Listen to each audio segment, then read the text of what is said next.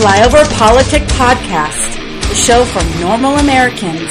From his undisclosed bunker, here's your host, Tony Reed.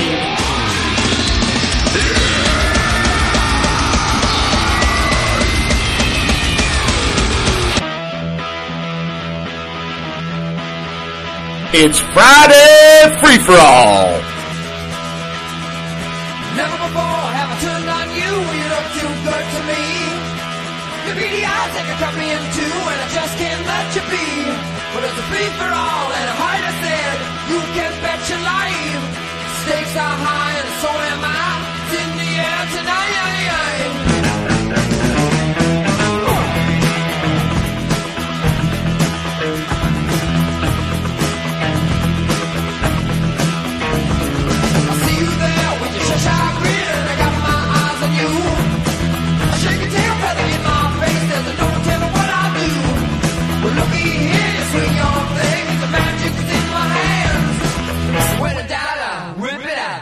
Suck it.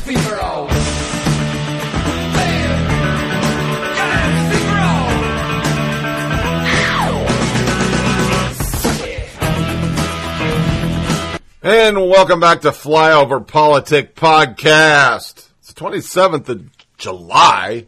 Hard to believe it's almost August. Year of our Lord 2017. And I am Tony Reed.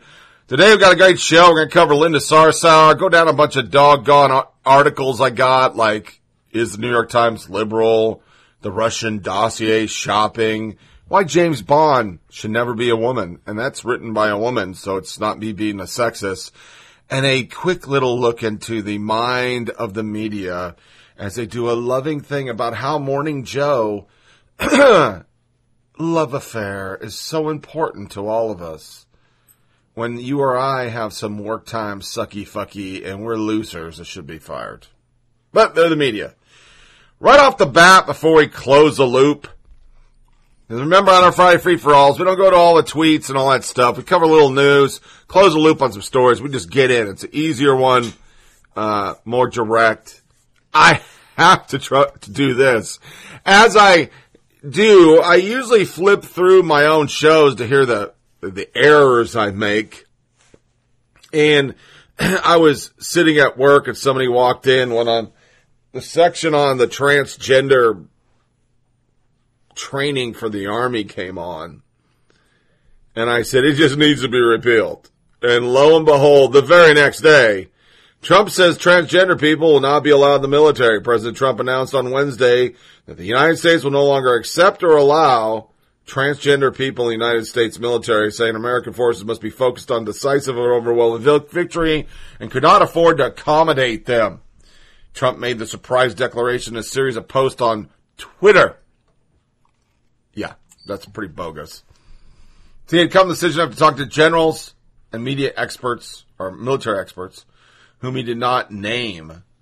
Um, this goes through because it's a seven hundred dollar, seven hundred billion spending bill.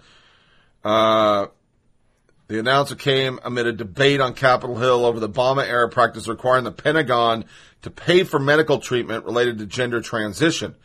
The dispute unfolded as Congress considered the bill. Representative Vicky Hartzler, a Republican from Missouri, has proposed an amendment that would bar the Pentagon from spending money on transition surgeries. Now, this is a New York Times Corporation thing, or New York Times article, and they're covering all sorts of stuff um, that affects only a small portion of approximately 1.3 million active duty members uh, of the military. About 2,450 are transgender. Now that, that's the article from the New York Times. Right. Not, not Tony Reed. The New York Times. So that it's 5.30 in the morning and I just woke up. The important part of that is they interestingly just gave us a stat. Because remember, this is one of those we have no numbers, but you and I are told by the media this is so important for so many people. All right? So many people need this. So that works out to 0.001 of the service. I just did the math. Uh, they try to say it's an infinitesimal. They spend about 8.4 million a year and it's 0.04 of that budget. Um, it would increase it by 0.1. It would be 0.1013 of the budget if they did it. Are you affected by Trump's ban on transgender service? I mean, this, this is such a big deal. So, why was this done? A, the House rejected that amendment because everybody's scared to vote against it. ACLU National Victory Hartzler Amendment that would have discriminated, discriminated against transgender lost 214 and 209. So Republicans went against it. And then I started arguing online with people. Army guys. They don't really do that, Tony. Military.com, Pentagon to pay for some sex change. Within that article from military.com and why it's real is the fact that all it takes is a doctor to say this would help them with their gender dysphoria and make them better soldiers and we'll cut off the, the ding dong and make it a chachi. They were going to pay for it. Before we go into all the crazy that came out of this, I mean, last night there was a liberal meltdown over this. Like people were losing their rights. First and foremost, to serve in the military is not a right. People that are fat can't serve. People that have severe autism can't serve. People who have asthma can't serve. Flat feet can't serve. Bowel diseases can't serve. Cleft lip can't serve. There's a bunch of people that can't serve. There's nowhere in the Constitution it say there's a bill of serving rights. It's just not there. It's not there, folks. People are kicked out of the army and refuse service in the army all the time. But you would never know that in the media and online. It is like we have just said transgender people have to use a different drinking fountain. That's the attitude. And that's clearly not it.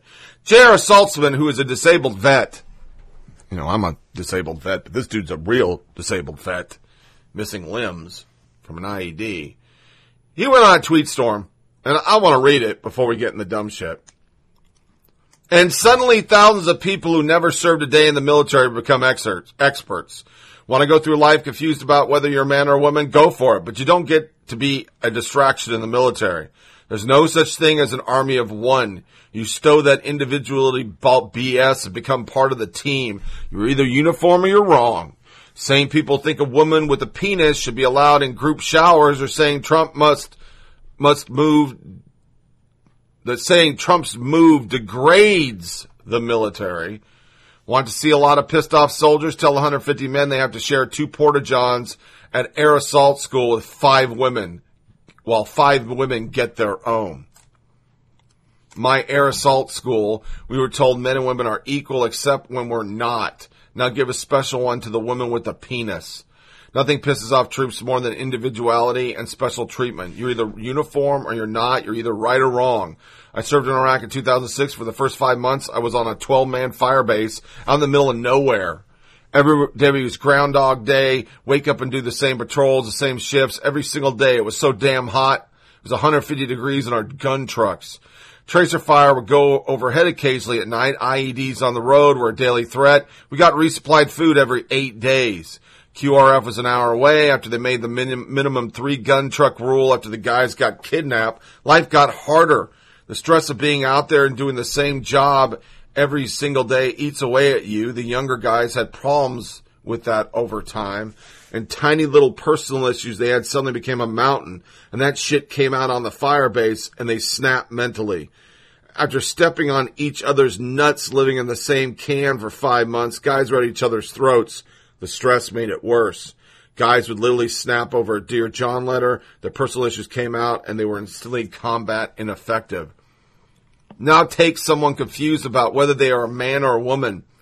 Take those psychological and emotional issues and put them in that environment.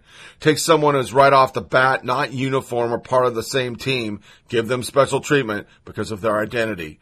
Take that person, put them in a stressful war environment and watch what happens. It's a fucking ticking time bomb.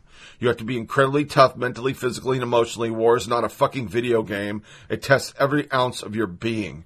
You can't teach someone to be fearless warrior in a fucking PowerPoint. You either have it or you don't. You can hack it or you can't. We had guys who couldn't. When faced with combat situations, they crumbled. They had mental and emotional issues. They were a liability. To be successful at war, you have to become a warrior mentally, physically, and emotionally. You can't fake it and go through the motions. In war, if it comes down to kill or be killed and you hesitate, you're dead. Simple as that. It's not a fucking video game. War is no place for people who are mentally, emotionally, or physically confused or in tor- turmoil. You have your shit together or you don't. And if you don't, you'll just get people needlessly killed.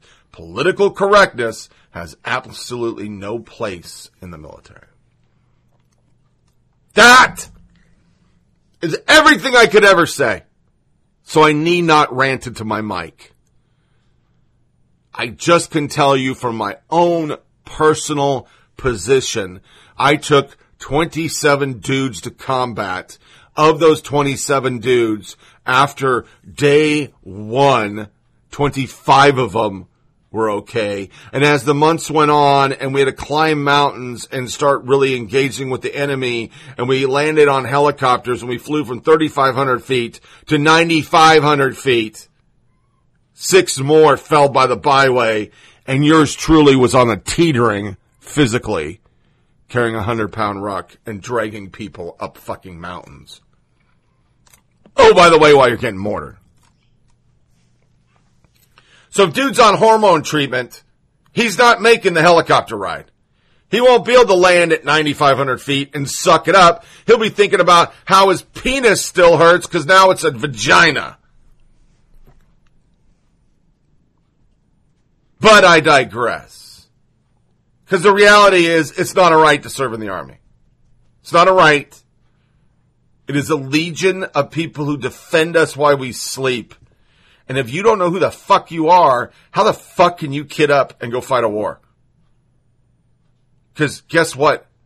Moon bats. Everybody's a rifleman. When the shit hits the fan, everyone's a rifleman. It doesn't matter if you're a cook, a clerk, or if you're a supply guy. Bullets don't go, oh, well, we don't want to shoot you because you just count fucking MRE stacks. That mortar just doesn't miss your compound.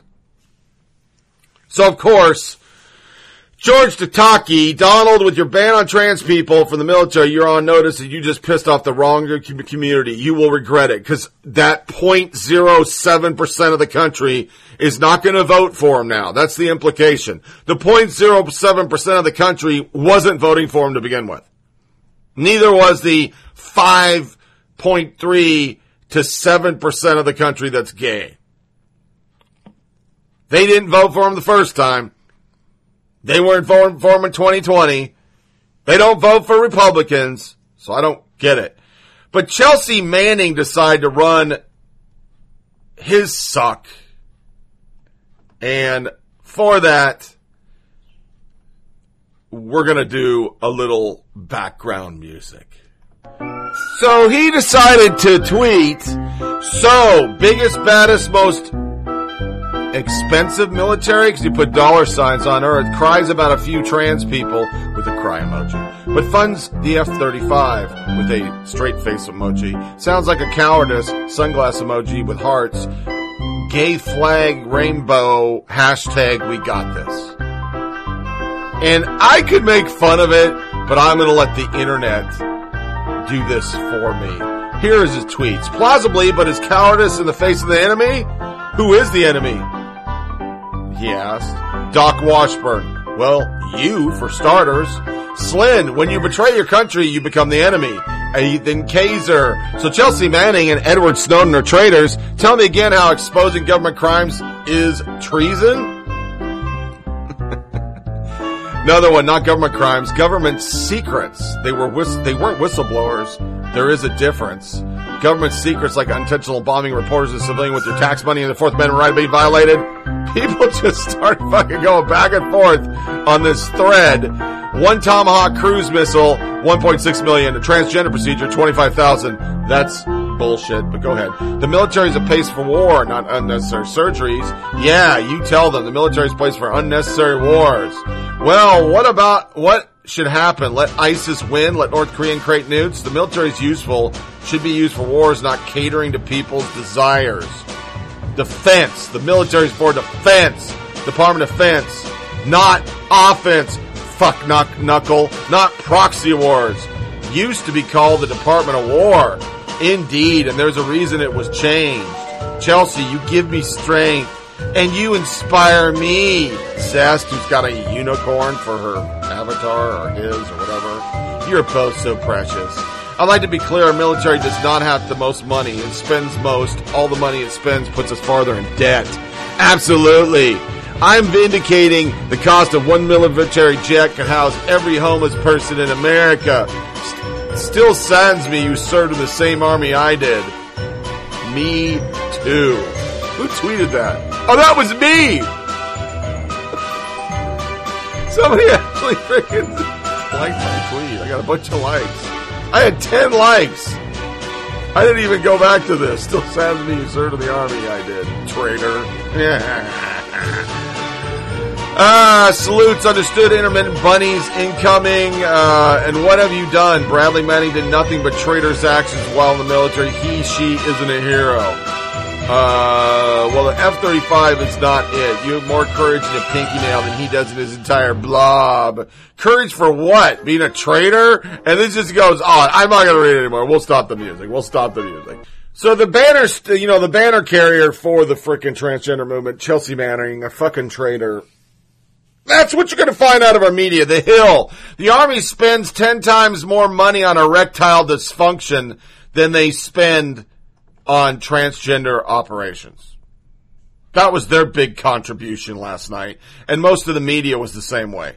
They were all in that this was just, it was just like Jim Crow laws now that we're not going to give people free surgeries. Another argument from the other side, which I kind of agree with. We have all sorts of people that come into the army because they just want to have free college. They serve, they get the free college, they get the fuck out. Now you're gonna have people just coming in to get the government to change their hoo-hoo into a chinga. And is that really what we want? On a personal level, do you really want to pay for other people's shit? I feel like a girl today. Chop off my penis. You're paying for it. Is that what we're supposed to do?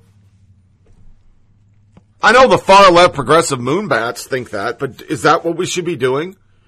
It is our responsibility. I mean, I, I, just don't know where these people get this idea that it's our responsibility to pay for people's abortion because they can't be fucking mature enough to use birth control. And I need to pay for somebody's mental issue because they feel like they're a woman, but they might go back. Do I have to pay for both operations? Seriously. And who the fuck came up with $25,000? It don't cost you 25. A back surgery, spinal fusion, three to five. I had it. I saw the bill, Moonbats, $70,000. My guess is getting your penis made into a canoe so it could look like labia probably cost more than $70,000. It's just a guess. I'm not an expert on this, but I'm sure it's just not a little outpatient surgery. It's probably a little bit more extensive when we have to reroute urinary tracts to come out your fake vagina that they made out of fucking face and ass skin. I mean, seriously, I don't know where they get the skin from. I don't really want to know, to be quite honest. One article I did find by Walt Heyer, the guy we love. I was once transgender. Why I think Trump made the right decision for the military. He is the author of SexChangeRegret.com and his blog, Walt Heyer Com, Heyer raises public awareness about those who regret gender change and tragic consequences. On Wednesday, Trump tweeted, blah, blah, blah. I think he made the right decision, and I, someone who lived as a trans female for several years, I should know. When I discovered Congress voted earlier this month to not block funding for transgender related hormone therapies and sex change surgeries, I wondered if it considered how devastating this will be to fitness, readiness, and the morale of our combat ready troops. Um, they talked about the whole things. Perhaps they had forgotten that our military was forged to be the world's strongest fighting force, not a government funded politically correct medical sex change clinic for people with gender dysphoria. This is a guy who did it. He's saying the same words I'm saying. What the hell is that about? Gender dysphoria, the common diagnosis for one who feels at odds with his or her birth gender, develops from prolonged anxiety and depression and people that are not born that way or they feel that.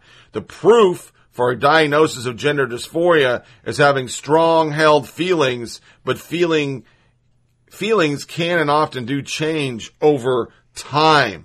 The military is expected to prepare its members in warfare to kill, destroy, and break our enemies. The more, most important factors preparing a strong military are not hormone therapy, surgical sex changes, or political correct education. And the article goes on. He even goes into costly but not effective. And listen to this, moonbats. It's just not me. Transitioning can be expensive, up to a hundred and thirty thousand per person.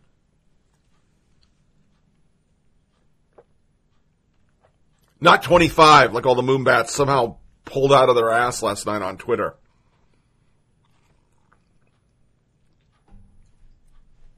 Forty percent commit suicide attempt to commit suicide. 60% of this diverse population suffer from coexisting mental disorders. Failed sex change surgeries are not uncommon and will drive up the cost of care for military transition population above the projected 3 to 4 billion 10 year cost.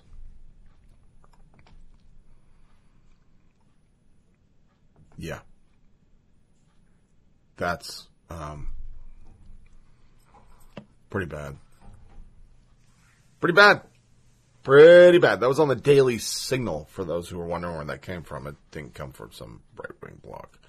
Additionally, in shit that pissed people off this week, uh, Michael Phelps fake, actually fake, raced a doggone great white shark, and somehow that is the same as this. The same outrage. It's the same, same outrage. And lastly, Kushner spoke. I'm not going to play any of it, but journos were doing this. Jared Kushner is not wearing a flag pin. That was another thing that got people fired up this week. The people that don't like the flag and think the flag is now racist because Donald Trump is president. We're upset that somebody they hate and think is Russian, not worked with Russia. He is Russian, wasn't wearing a flag pin. That was that was big news this week. We'll go into a soundbite as we go into close the loop. This is Maxine Waters and Tucker and their little fight because Tucker said something pretty interesting and that I question all the time for Nancy Pelosi, Harry Reid, Dianne Feinstein, McConnell, Boehner, all these public servants who are millionaires. How'd you get that way? A couple weeks ago, we asked a pretty obvious question on the show. How did Maxine Waters, a Democratic congressman, get so rich? Waters has held elected office for pretty much continuously 40 years. She represents one of the poorest districts in California.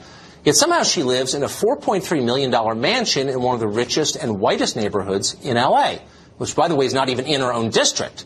Now, we're not alleging wrongdoing here, but really, how did that happen?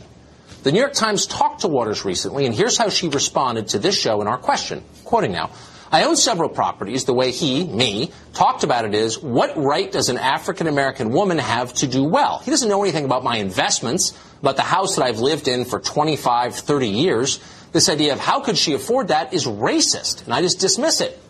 In other words, we're bigots for asking the question. You surprised? I mean, what else was she going to say?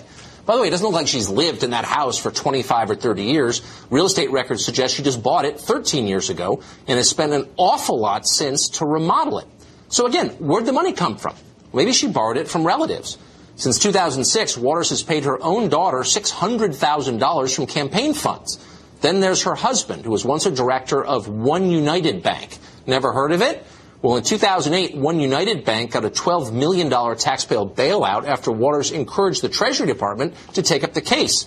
At the time, she did not disclose that her husband had worked there or that she still had stock holdings in that bank. Maybe those were the investments she mentioned.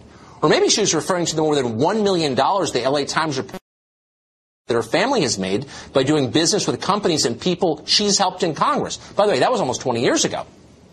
Now, some people think all this looks a little unseemly, if not criminal. One liberal group ranked Waters as among the most corrupt members of Congress. We are withholding judgment on that despite the Congresswoman's name calling, but we really would like a real answer. We've asked Waters to appear on this show.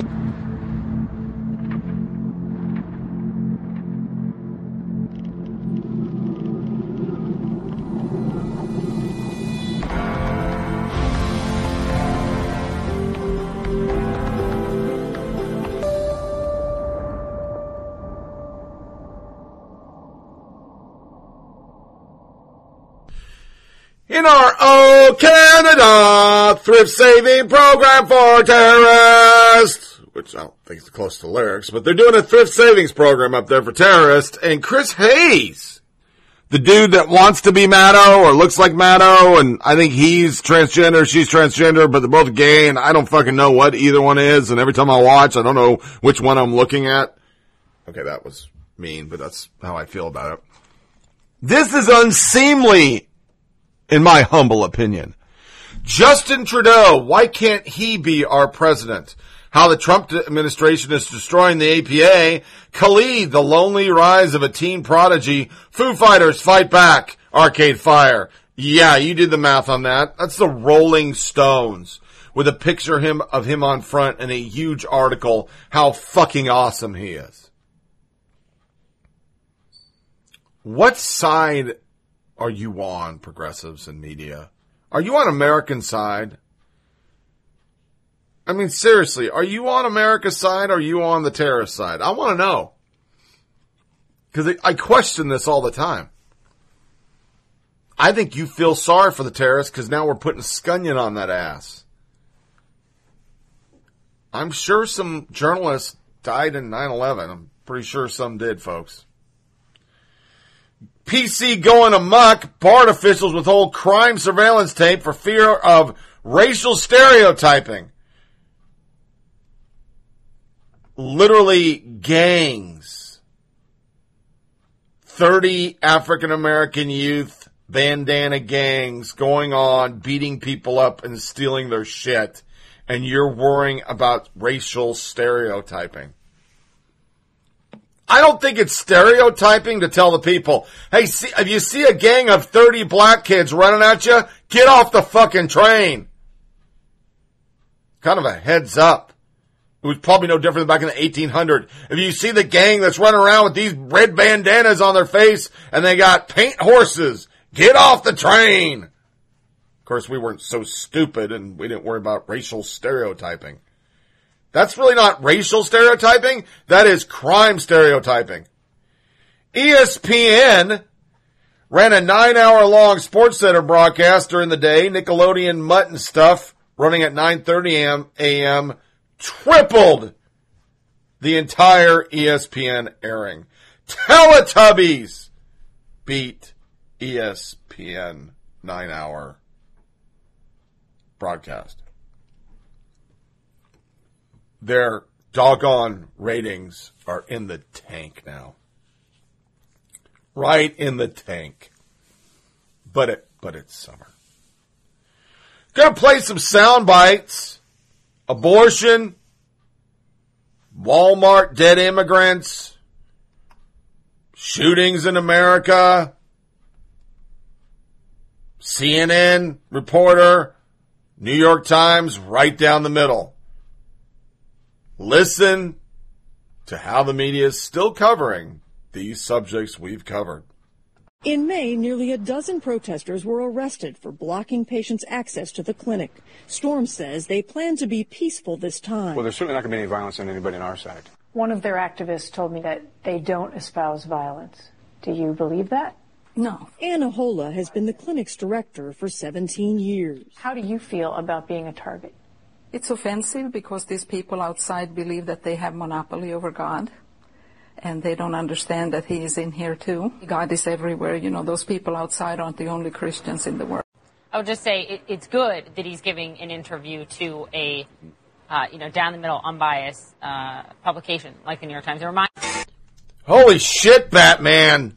Two of my files were trash. So, of course, um, what I what you missed was NBC gave uh, the Walmart some activists for immigration said it's it is the climate we're in right now that makes people die like this. Because of Donald Trump, people got smug on the back of a Walmart truck and died. That's basically their implication. The MSDNC soundbite was the usual that only black people are getting shot by police. Only black people! The majority are black people. And we've proven on the show about a billion times that is not close to true. The majority of people getting shot by cops are white. If you statistically take their demographic and the population percentage, then you can state that claim. But the, the sheer numbers towering over how many black people are shot are white people. The climate top Indian official refutes claim that Al Gore sealed India's inclusion in the Paris deal. He said that in the second movie that's coming up. And it's a lie. It's not true. But within this, they're pretty much showing you that um, if you really want to save the planet, get rid of washers, dryers, uh, modern impact, high high uh, energy efficient appliances, recycling, things like that, only moderate. But what you need to do is only go electric car, only use solar, don't fly, ride a bike and push your baby while you're riding a bike somehow in a baby stroller. That's actually what the picture shows, which is pretty scary. And it's just a, another thing going down the road of don't have babies, fucking old people need to die. You know, the one thing I haven't heard, which really surprises me, is everybody turn transgender. Because if you're gay or transgender, you won't procreate. And that somewhere down the road, somebody's going to say that if people were more like the LGTB community and they didn't procreate, this planet would be better off. That's, that's coming to a theater near you. I just want to tell you, the listeners, after a near record 270 days, Mammoth Mountain snow season is coming to a close in California. It's fucking the end of July and skiing is just stopped in parts of the country. So this global warming, climate change, whatever the fuck they're calling it, I, I'm confused. If it's so dire, how are fucking people skiing in July? The new Dem motto, Ashley Killough, Dem's about to roll out their economics agenda at a press event here in Berryville. Protesters quietly hold signs targeting Senator Mark Warner, who's on stage at Dem economic agenda. Protesters poke fun at Dem's slogan, better deal, better jobs, better wages, better future, which critics have linked to Papa John. Chuck Schumer tweeted, Democrats have a clear message. The American people deserve a hashtag, a better deal. The persistence. Democrats choose illegal aliens over struggling American. The American people are woke. The Democratic Party is anti-American. During the rollout, same old people, same people in a photo op, sleeves rolled up to a place they've never been. This is the best the crew, the Dems could come up with for their big rebranding campaign. Same people, same old message. Okay, everyone roll up your sleeves as we try to pass ourselves off as normal people. They look like the staff of a used car dealership and just filed for bankruptcy.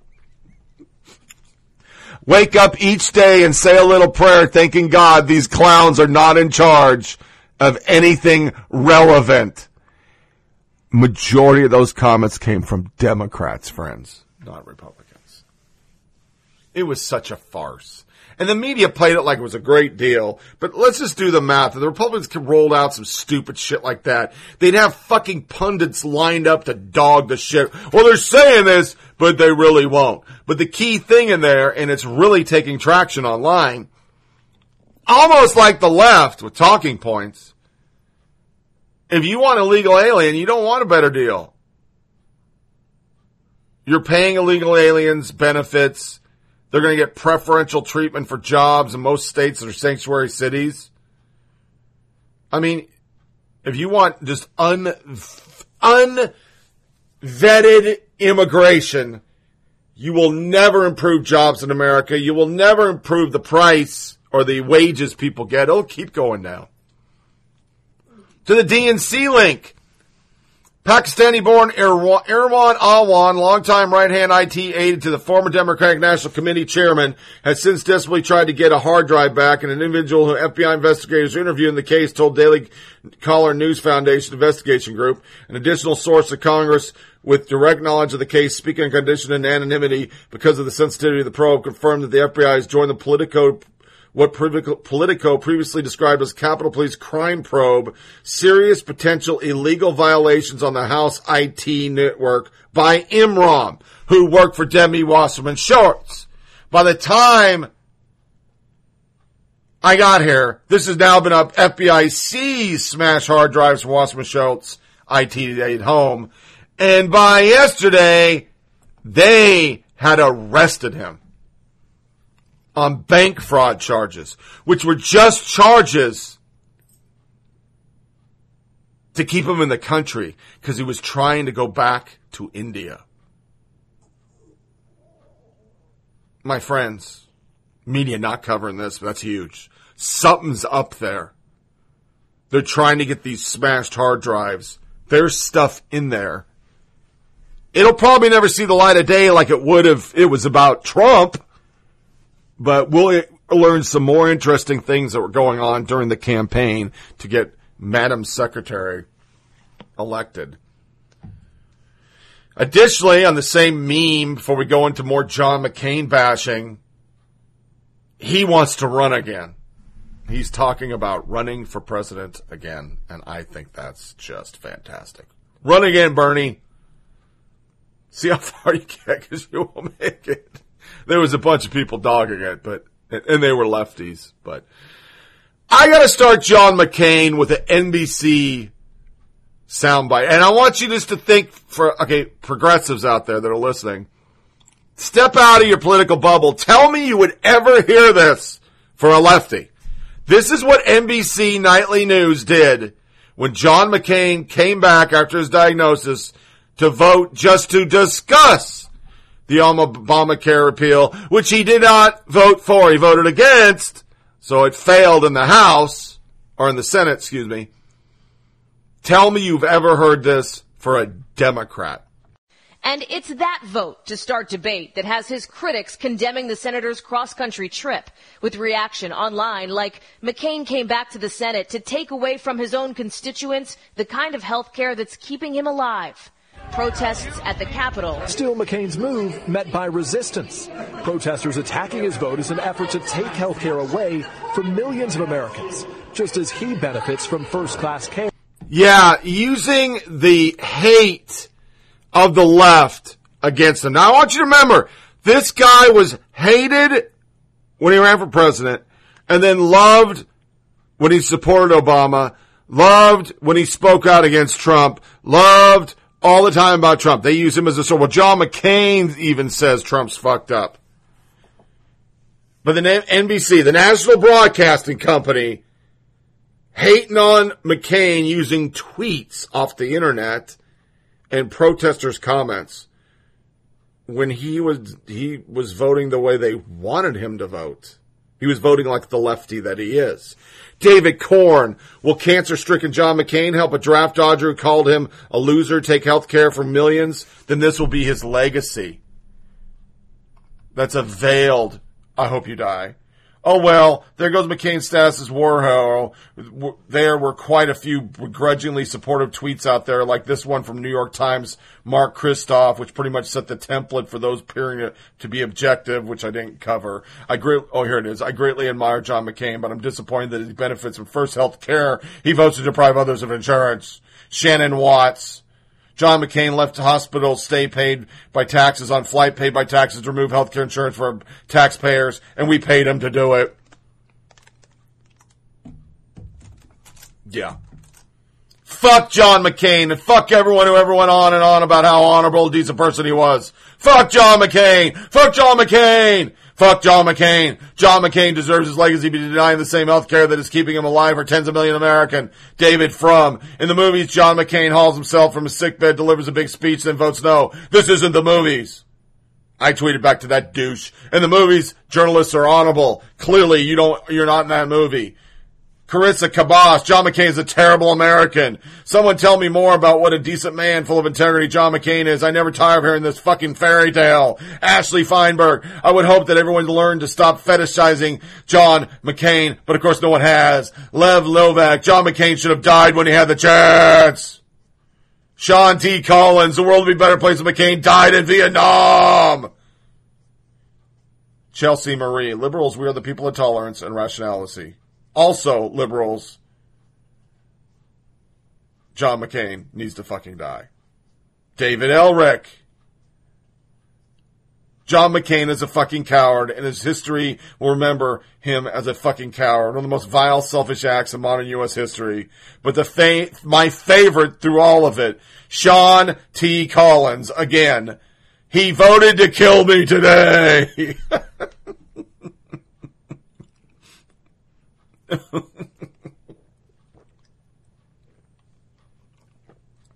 I had to get a drink on that laugh. Whole articles about how John McCain's a bad guy. And people tweeted back to these articles when politics is your religion. Gosh, you know, before Obama, there was no health care, food stamps, welfare checks, housing assistance, tuition grants, nothing. Hail Obama! Remember the dark days before the ACA when literally everyone was dead? Not a single living soul until the government health insurance. Somebody tweeted. Ben Shapiro. The left's hatred for a war hero, John McCain, contrasts rather poorly with their love for the left left a woman to die in a river, Ted Kennedy. And I thought that was just perfect. It was perfect because when Ted Kennedy came out of his deathbed to vote for the ACA, he was the lion of the Senate. John McCain, who voted against it, was still lambasted because he voted to discuss it. But he voted against the bill. He didn't vote for repeal. And he's still a piece of shit. Patrick S. Tomlinson, some liberal pundit. I'm paying for that old fuck to get the best treatment in his final days, so there's no chance he shares the fate he condemned others to. Do people understand health insurance is not health care? They're equating it like John McCain went in the Senate and removed hospitals all over the country. All over the country. I would pay, play Samuel L. Jackson. What's the point? This is expected out of people. The people that always scream about tolerance are the most intolerant people on the planet. It's either their way, oh, go fuck yourself. So, let's move on in to Linda Sasser, proved she's an unhinged murderer apologist by the Federalist with a little soundbite. We come to the U.S. 22 states with anti-Sharia bills trying to ban us from practicing our faith. Mosque oppositions. We're fighting, boards, you know, zoning boards across the country. Rights. So I really want to know under what circumstances it's acceptable to say that I wish I could take their vaginas away. They don't deserve to be women. And just to give that context, that's one of your tweets off your Twitter.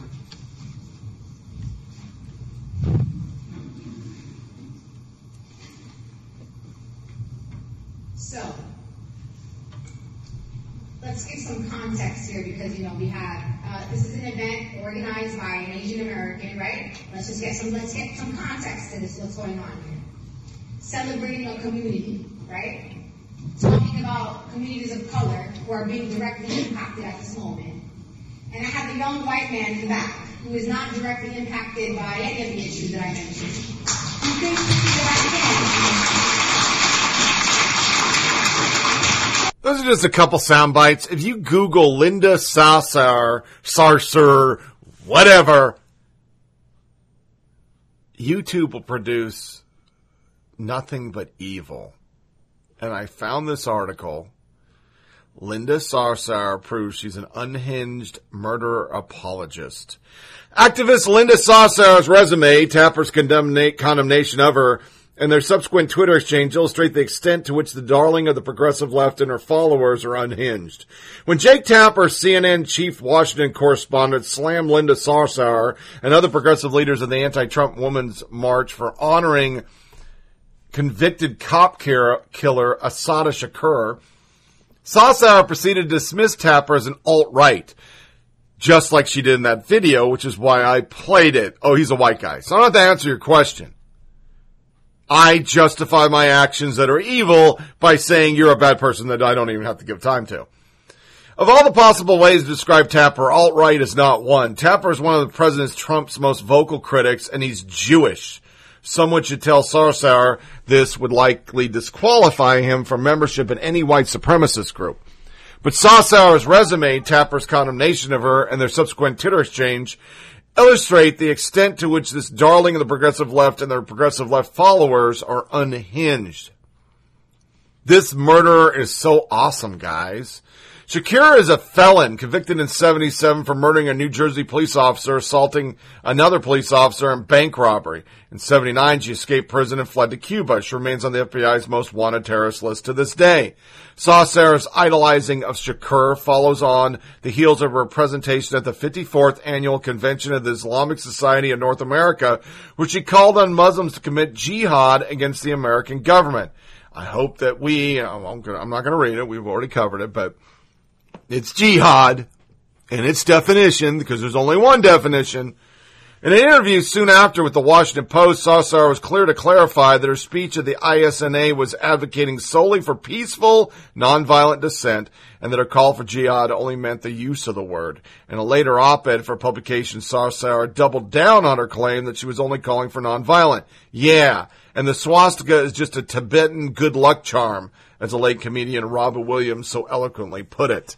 Sarsar began her ISNA presentation by thanking her favorite person in the room, Imam Siraj Wahhaj, praising him as her mentor, motivator, and encouraging Wahaj, an unindicted co-conspirator in the 93 World Trade Center bombing. He has called for violent jihad and replacing the U.S. government with an Islamic caliphate. Sassauer's mentor has also denounced homosexuality as a disease of this American society, noting that the penalty for homosexuality under Islamic law is death.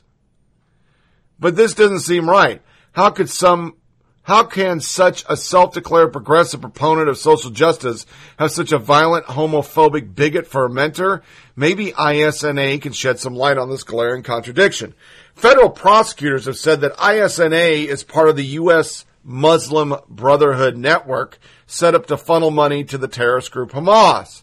ISNA conferences have long featured radical Islamists, anti-Semites, Holocaust deniers, and homophobes as keynote speakers. An exclusive video from PJ Media shows Al-Qaeda cleric Anwar al-Awlaki just days before the 9-11 terror attacks lecturing on tolerance at that year's ISNA convention. At this year's ISNA convention, a pro-LGBT and feminist Muslim organization was expelled from tabling. Muslims for Progressive Values, whose pamphlets advocates for LGBT and women's equality within Islam, drew the ire of ultra-Orthodox attendees, resulting in ISNA staff asking MPV to close shop and vacate the venue. Really sick and tired of hypocrisy of the ISNA claiming to be LGBT allies. They're only an ally when the camera's on. Strangely, Sarsara hasn't uttered one word of protest despite vocally leading a national march and movement against what the pre- resistance called President Trump's anti-LGBT regime. But to be fair, she may have been too busy swindling Jewish cemeteries out of their money. Back in March, an organization connected to Sarsara pledged $100,000 to connect conduct necessary repairs at Colorado Judas Jewish Cemetery. The money has yet to arrive. The ever so peaceful nonviolent Sassar has called for genital mutilation of women who disagree with her. In 2011, her self-described progressive feminist tweeted against Ayaan Hirsi Ali and Brigitte Gabriel, an Arab Christian survivor of the Lebanese civil war, saying they did not deserve to be women and that she wanted to take away their vaginas. This is especially vile considering that Ali was a victim of female genital mutilation as a five-year-old in Somalia. When a student confronted Sarsar about the tweet, she attacked him for being a white man. That's why I played it. Sarsar's later Twitter argument confirms that she doesn't really care about racial equality, LGBT rights, or the rights of women. For all her screeching at critics to check their privilege, a better idea would be for Sarsar to check her gigantic ego at the door. Another article by Bradley Martin from Algemeiner. Once again, Linda Sarsour hails terrorists and murderers. They go through the Jake Tapper, alt-right, da da da da da. Shakur is a feminine, most FBI wanted lists. Sassar's idolizing Shakur follows on the heels of presentation at the ISNA. We already covered this. I should have checked this out. I'm so sorry. It's just a repeat with a little changes here and there. National Review. The jihad loving left loves Linda Sassauer by Ben Shapiro. Obama, Sanders, and other leading Democrats make common cause with radical apologists for terrorism because Trump. Last week, Women's March organizer and leftist darling Linda Sassauer spoke before the ISNA, and um, in fact, Sassauer led off her speech by paying tribute to Siraj Wahhaj, her favorite person in the room. Trying to get to the parts that are different because he covers a different thing. I really suck today, big time. While she complains at pages of the Washington Post about attacks from xenophobes and conservative media, she was far more explicit on Twitter about her perceived enemies. White supremacists and right-wing Zionists, whom she said were even paying moderate Muslims who oppose Sarsauer's radicalism. Zionist is the ultimate insult in Sarsauer's pantheon. She has stated in the past that Zionists cannot be feminists. She has also stated that anti-radical Islamic activists such as I.E. Harshi, blah, blah, blah, should have their vaginas removed. Sassauer is a big fan, however, Saudi Arabian maternity leave policies, even if the women aren't allowed to drive. The group before which Sassauer was speaking, ISNA, has its own issue.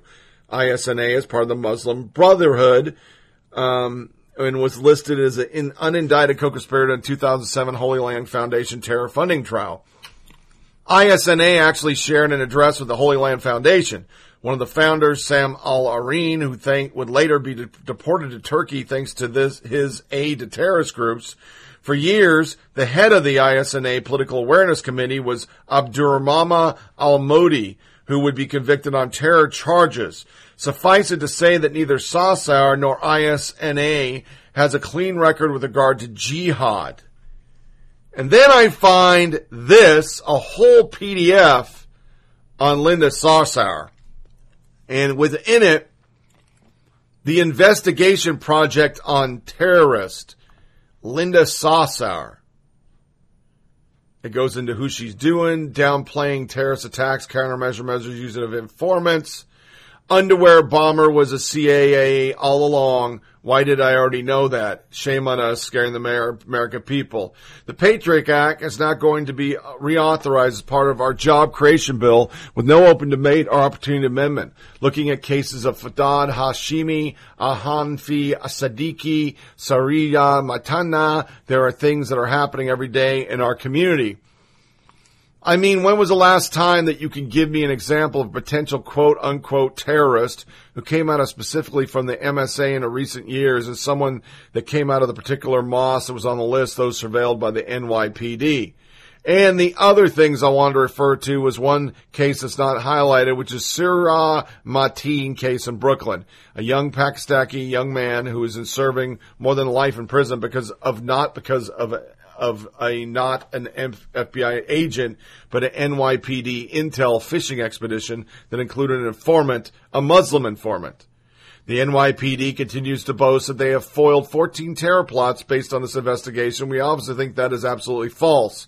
And the other example I'll give you is also is the case that they have supposedly foiled. We believe many of those cases are entrapment cases. We believe that the NYPD entrapped people. These are her quotes. Referring to NYPD informants, they think we don't know, but we know who they are.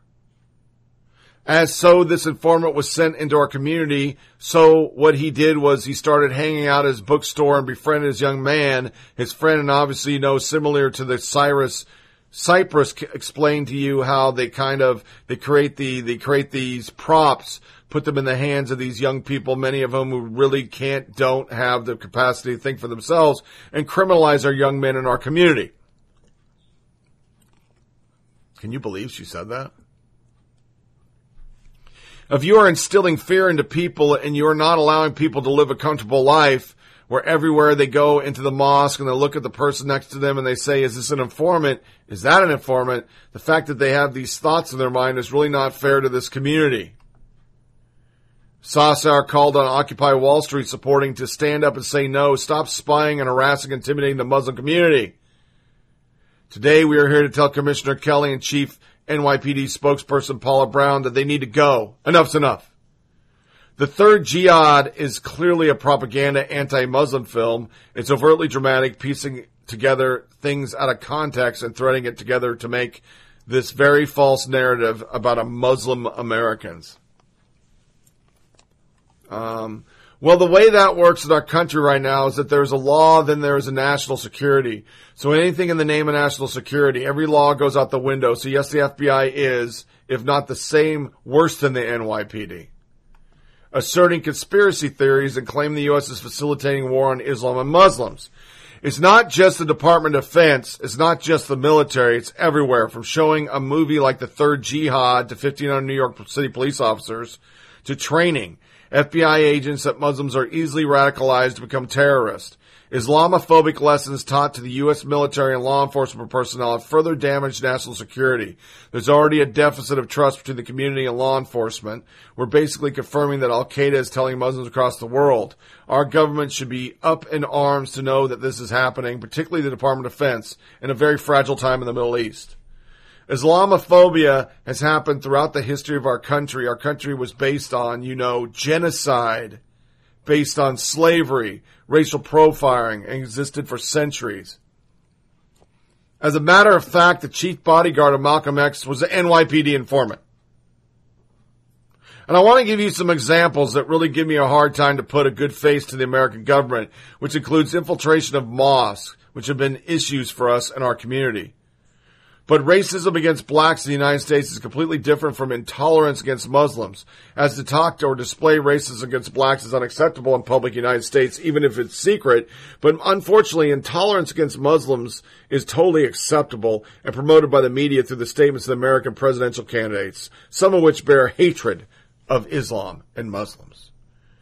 In general, I'm not surprised by these events after listening to the public movements hostile to Muslims in Congress and against Islamic rituals, which generated, general, generated an increased hatred and intolerance against Muslim. But it is serious to find ordinary people who have nothing to do with religion or politics practice blind bigotry against Muslims. How come in the U.S. when a non-Muslim man is killing his wife or daughter, we call it a crime, but when it happens in Muslim family, it's an honor killing? because it is an honor killing.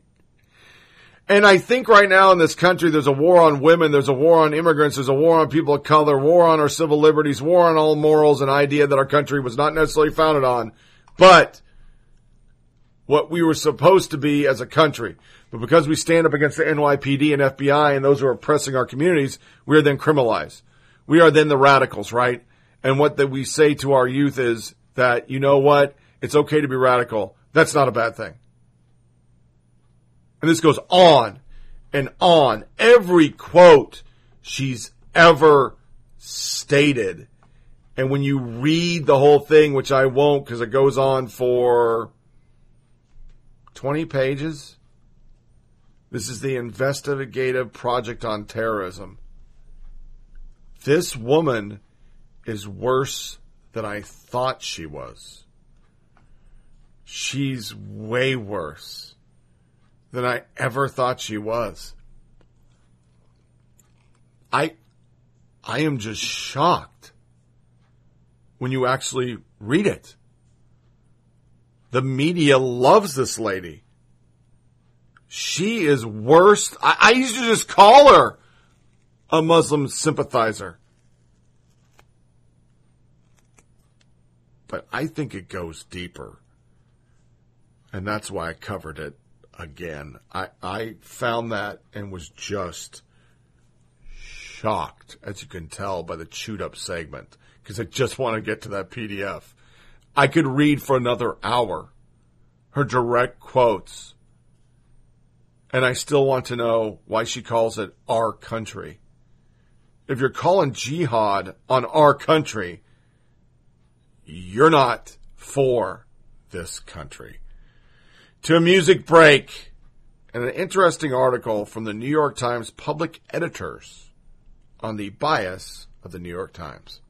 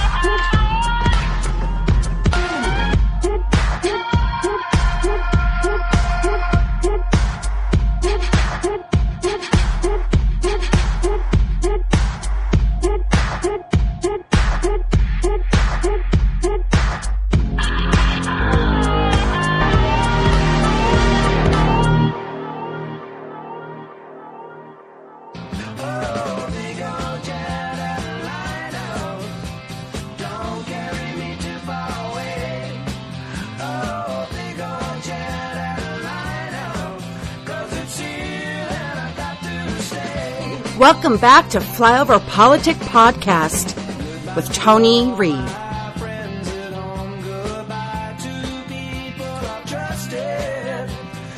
Interesting article for MRC. Is the New York Times a liberal newspaper? Former New York Times public editors confront the question. This is from July 21st by Clay Waters. The New York Times shut down their public editor position last May. The position an outsider to monitor the paper's integrity and respond to readers' complaints was established in 2003 in the wake of the mortifying scandal involving reporter Jason Blair, whose string of phony stories and bylines pointed to lax supervision and editorial standards at the paper.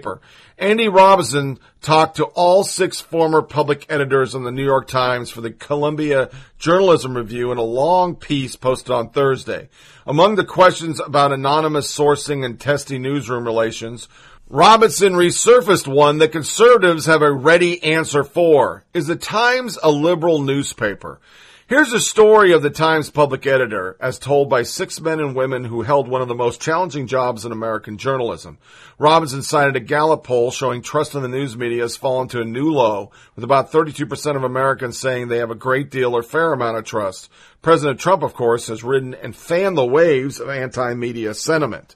Robinson confronted each of the former public editor, editors with a question from the best known column by Daniel Okrent, the paper's first public editor in 2004. Okrent penned, Is the Times a liberal newspaper? His opening line, Of course it is. Okrent seemed to regret his headline now, telling CJR, I regretted I handed a weapon to people who used it unfairly. I mean, it's been used over and over and over again. Without that, the, I believe, if not subtly, complexity of the point that I was making. Meanwhile, Arthur Brisbane cited, cited around the issue of reported porter bias, chalking any slant up to city living. It's a staff of New Yorkers. These are people who mostly live in the New York metropolitan area. They're highly educated, and most of them are Eastern Seaboard products from a kind of worldview and life experience point of view, and come from from that world. Donald Trump just kicked in the butt, and they were not conscious themselves of the fact because people like you don't get it. How the world sees you. You get what you see, and it looks correct to you. Robinson quoted Okrent, who had a similar observation. I began to realize, you know, this is a cultural issue. What's normative to a possibly Ivy League educated New York dwelling upper middle income journalist? What's normative to the person is not normative to an air conditioner repairman in Topeka. It's a cultural matter more than a political matter. Got an amazing response to that, ferociously negative response, but also very gratifying positive response. For most gratifying positive response was from people on the left, from Democrats including one member of the U.S. Senate who said if I ever quoted him, he would deny it. The fifth public editor, Margaret Sullivan, wondered what was up with the Hillary Clinton beat established all the way back in 2013. I did think that it was somewhat inappropriate to have someone reporting on Hillary Clinton as a beat. It was supposed to be about the Clintons, but it really was about Hillary Clinton, well before she even entered the race. As I think I said in the piece, the words coronation starts to come to mind. Not to say that the coverage was all positive, but to some extent it was giving her a tremendous amount of attention and also sent the message that the Times had already decided that she would be the Democratic nominee. Then when Sanders' campaign comes along, and the Times was, especially at first, not taking it very seriously, and in fact, in some cases, writing about it rather despairingly. That combined with the fact that Hillary Clinton had been getting this coverage all along. Newsbusters documented that beat it Bernie treatment of Sanders at the time. Okrent later defended the paper for accusations of purposeful liberal agenda. The biggest misconception is the belief that there's an agenda. There isn't. It's so hard to have an agenda in a newspaper. A newspaper comes up by accident almost. The belief that there are orders being given, there are being followed, that the editorial positions has has expressed on the editorial page is determinative for what kind of coverage is in the newspaper. That is all wrong. It's simply untrue, and without being there there now, I'm sure it is as untrue today as it was then. Having said all that, I wish they didn't have an editorial page. the paper's last public editor, Liz Spayd, was ferociously critiqued after bursting through the liberal bubble and appearing on Tucker Carlson's program on Fox News. Tucker Carlson, host of Fox News primetime news talk show, Tucker Carlson Tonight, typically brings someone on the program that he can clash with. Spayd decided to go on the network much to the surprise of viewers who later went to Twitter to voice their outrage. Their qualms included questions like, why would a Times journalist go on Fox News of all places? How could she agree with Tucker Carlson on anything? In the interview, Carlson raised the issue of Times reporters claiming objectivity in their hard news reporting and then on Twitter making anti-Trump statements. She agreed with Carlson. The Times has sent memos to staff regarding Twitter behavior in the past saying you are a Times journalist and your online behavior should be appropriate for a Times journalist. Robinson quoted Spayd on her Tucker experience. I'm completely comfortable with my decision to go on Tucker. I know who Tucker is. I didn't just sort of wander out there without knowing. I decided to go on because it doesn't, does matter to me to get outside the liberal echo chamber. I know who this, his audience is and I wanted to speak to the audience about the New York Times. After the election, Spayd noted reader complaints from liberals about the paper's reassuring liberal bubble. I think that there may be some who misconstrue that these were conservatives writing and complaining. These were mostly Clinton backers writing in to complain that the Times did not prepare them for the day that they woke up to Donald Trump as president. And also a lot of complaints that people felt like they were not really sufficiently shown the world outside a Acela corridor, which I completely understand. It felt like they are accurate on that. You know, I cover this because I think it's very important. I don't think a lot of you out there in the flyover states understand the New York Times sets the tone for the rest of the news media.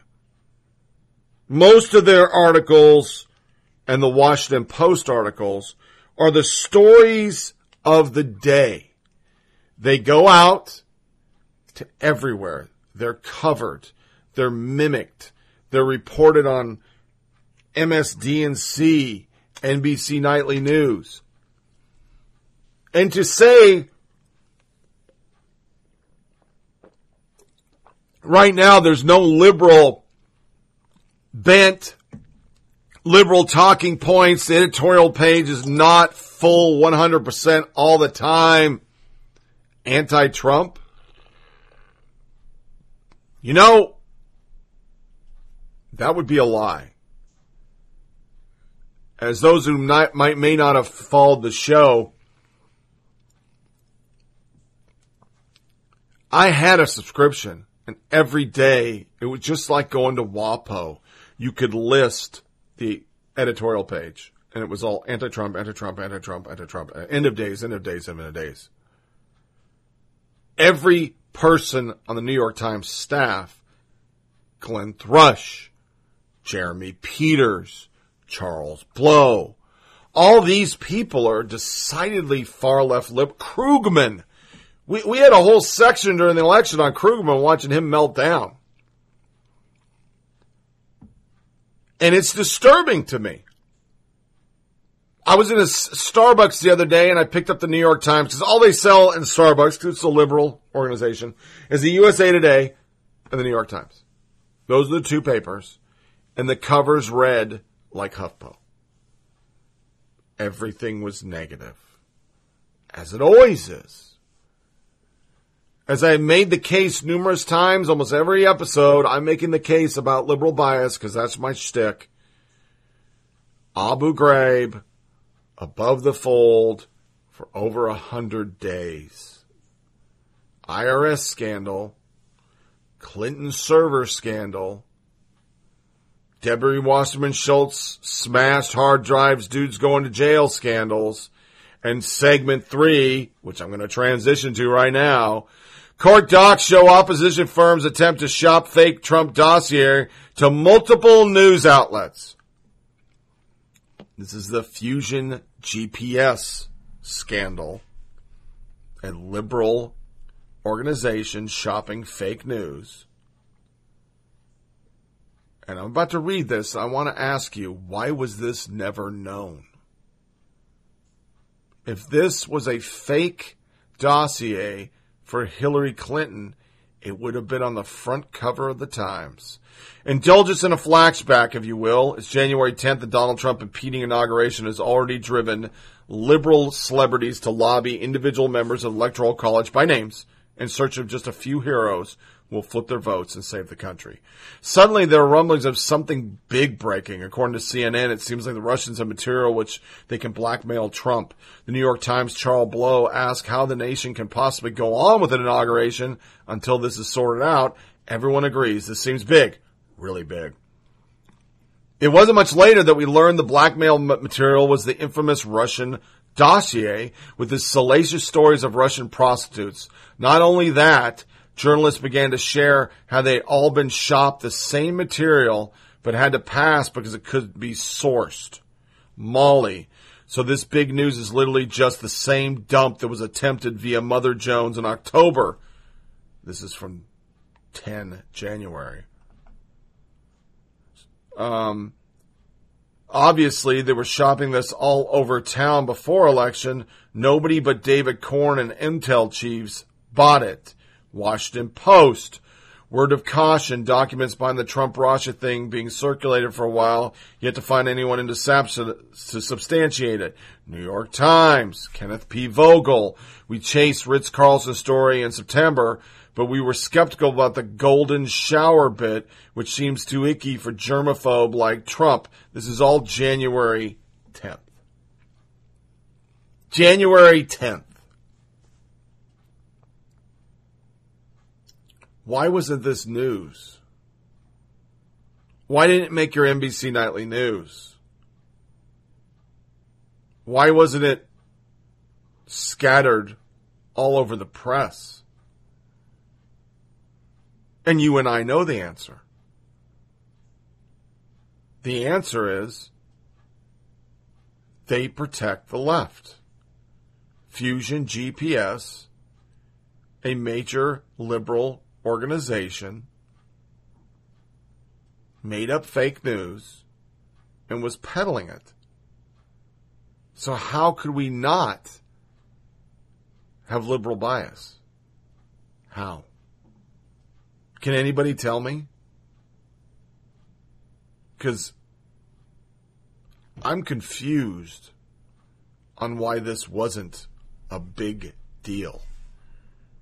They shopped it, and now in court, we're finding every news agency was shopped it, and they never disclosed it.